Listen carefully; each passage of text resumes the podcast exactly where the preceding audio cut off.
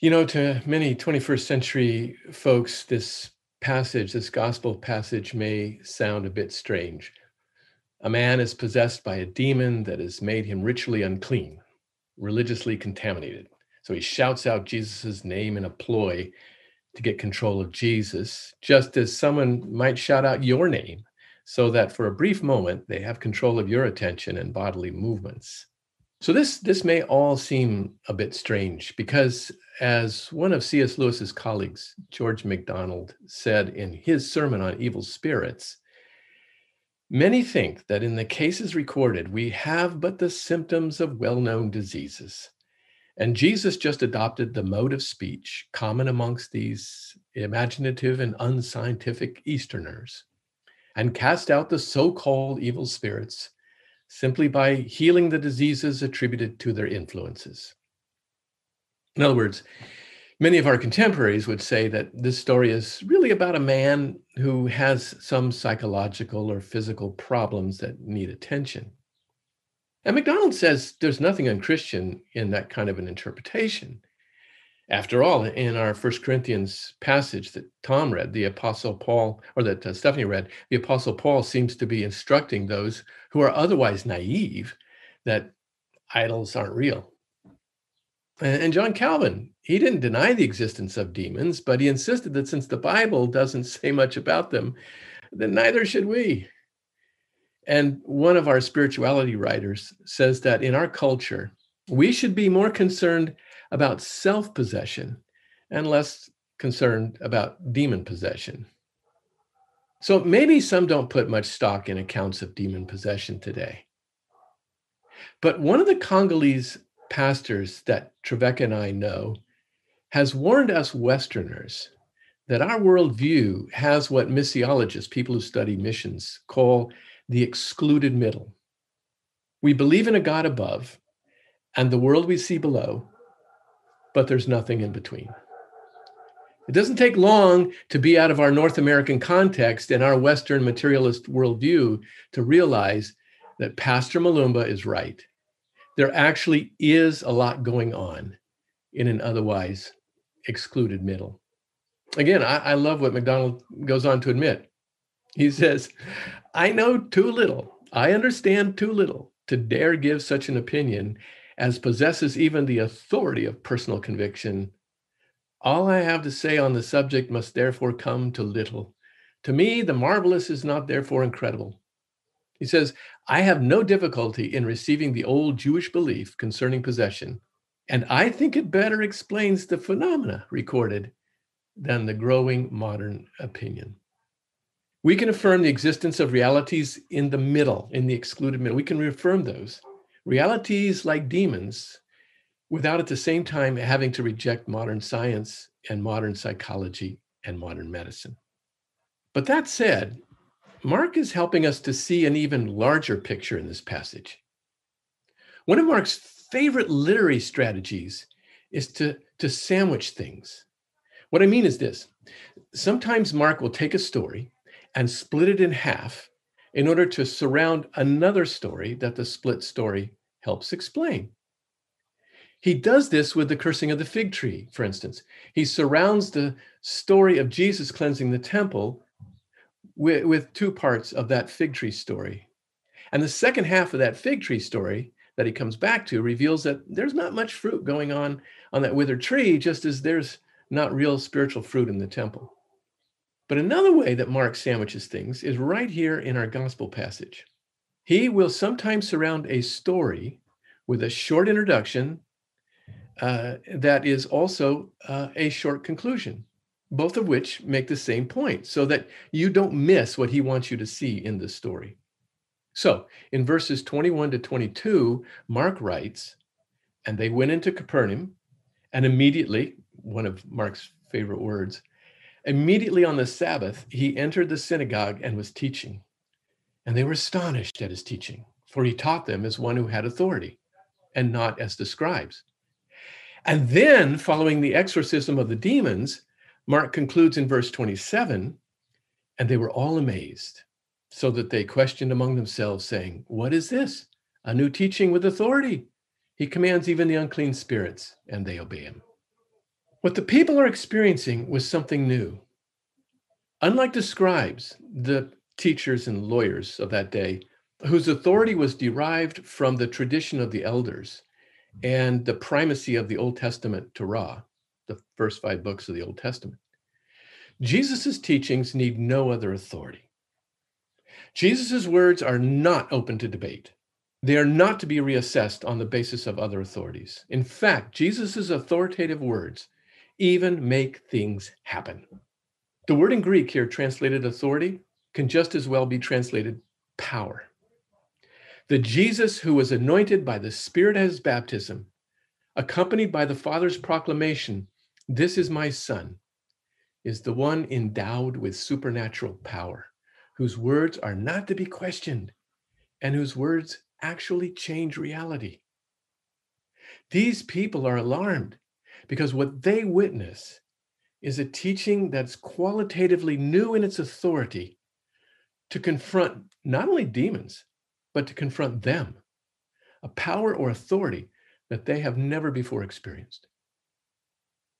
Now, notice that this story takes place in a synagogue, that the people who are amazed at the power of Jesus' words are God's people. And I think maybe there's a lesson here. How often are we like the scribes who give more credence to our own words than to the words of Jesus? How often do we underestimate God's word and, like the audience in this story, are astonished and amazed when we witness the work that God's word accomplishes? We try to theoretically reassess what Jesus means sometimes when Jesus has been absolutely clear. I mean, how many how many try to figure out what Jesus meant when he said that it's harder for a rich man to get into the kingdom of heaven than for a camel to get through the eye of a needle? When what he actually meant was it's harder for a rich man to get into the kingdom of heaven than for a camel to get through the eye of a needle. I mean, the disciples knew what he meant because with their misguided notion that people who uh, are rich are then blessed by God, which is not always accurate, they answer, then who can be saved? They understood what Jesus was saying. And I think we sometimes tend to think that our words have more authority and power than God's word. I first learned this lesson, and it's a lesson that I have to keep relearning. When I was a philosophy major in college, trying to convince my cousin with sophisticated arguments in our correspondence that Jesus was who I claimed he was until my cousin wrote that she had met with a Roman Catholic priest who sent her home to read the Gospel of John. And it was only then that she wrote me how astonished she was by the Jesus she encountered in God's Word. I had to ask myself if I really believed what is recorded in Isaiah that God's Word goes forth. And God's Word is guaranteed to accomplish what God wants not that Dennis Okholm's words go forth to accomplish what God wants. So, here in this story, in this religious setting with God's people, Jesus' words in teaching and in commanding a demon to shut up and leave a man alone amaze those who are learning to know better. A man's life is literally shaken to the core and he is restored to a life of physical and psychological health. And it amazes those who watch it happen. And this kind of thing, we're going to see this, this kind of thing continues throughout Mark's gospel. Over and over again, people are astonished, they're amazed, they're overwhelmed with wonder. They're even terrified and frightened in their response to the Jesus who teaches and exorcises and heals and leaves the tomb. And their response is spot on because what's going on here is much bigger than this one little incident of exorcism or, or the next incident in Mark's gospel of healing. What is beginning to happen in Mark's gospel is what Jordan alerted us to last week. With the Spirit's empowerment of Jesus at his baptism, the real cosmic battles begin as Jesus announces The time has come at last. The kingdom of God has arrived. You must change your hearts and believe, believe the good news. Jesus has landed on the beaches And he's fighting everything that has to do with the evil principalities and powers that want to possess the temples of God where only the Holy Spirit has the right to dwell. And so Paul says to the Corinthian church in chapter three of his letter that the Holy Spirit dwells in the church, so don't mess with it. In chapter six of First Corinthians, he tells them that the Holy Spirit dwells in each of them bodily, so don't mess with it. God is really up to something big. And so, what Mark is initiating with this story, it's not just about one man. I mean, George MacDonald is on target when he wound up his sermon on evil spirits by insisting we all need healing. No one who does not yet love the truth with his whole being, who does not love God with all his heart and soul and strength and mind, and his neighbor as himself, no one like that is in his sound mind. This is as true, he says, as it would be of us if possessed by other spirits than our own. Every word of unkindness, God help us. Every unfair, hard judgment, every trembling regard of the outward and fearless disregard of the inward life, he says, is a siding with the spirit of evil against the spirit of good. As we'll see in the coming weeks, with uh, two more exorcism stories and several accounts of Jesus healing others, feeding hungry crowds, calming storms that rattle us with fear, the kingdom of God is being established in a world that has fallen from what God once declared good. We're reminded in this story that broken persons can be restored to health and wholeness by the Creator who made them in God's image. I was meditating on this passage all week, thinking about it in the context of the entire biblical story, in which God set about, as early as the third chapter of Genesis, to restore creation from the ashes and heal human lives that had been dominated by the powers of God's adversaries, by addictions, by hateful ideologies, by diseases that ravage bodies and minds. And in my meditations, a praise song that I first heard in an Anglican church's Easter celebration kept coming to mind. And it might capture what this demon possessed man himself wondered and it might express what you need to hear this morning. You've probably heard this praise song before. It goes like this All this pain, I wonder if I'll ever find my way. I wonder if my life could really change it all. All this earth, could all that is lost ever be found? Could a garden come out from this ground at all? Well, you make beautiful things, God. You make beautiful things out of the dust. You make beautiful things. You make beautiful things out of us. All around, hope is springing up from this old ground. Out of chaos, life is being found in you. That is the good news.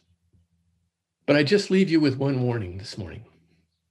Just as Mark tells us that these religious people were amazed when they witnessed the power of Jesus' teaching and miraculous work, and just as Mark originally ends his gospel with an empty tomb that leaves two women trembling, you and I might be astonished and even trembling when it happens again.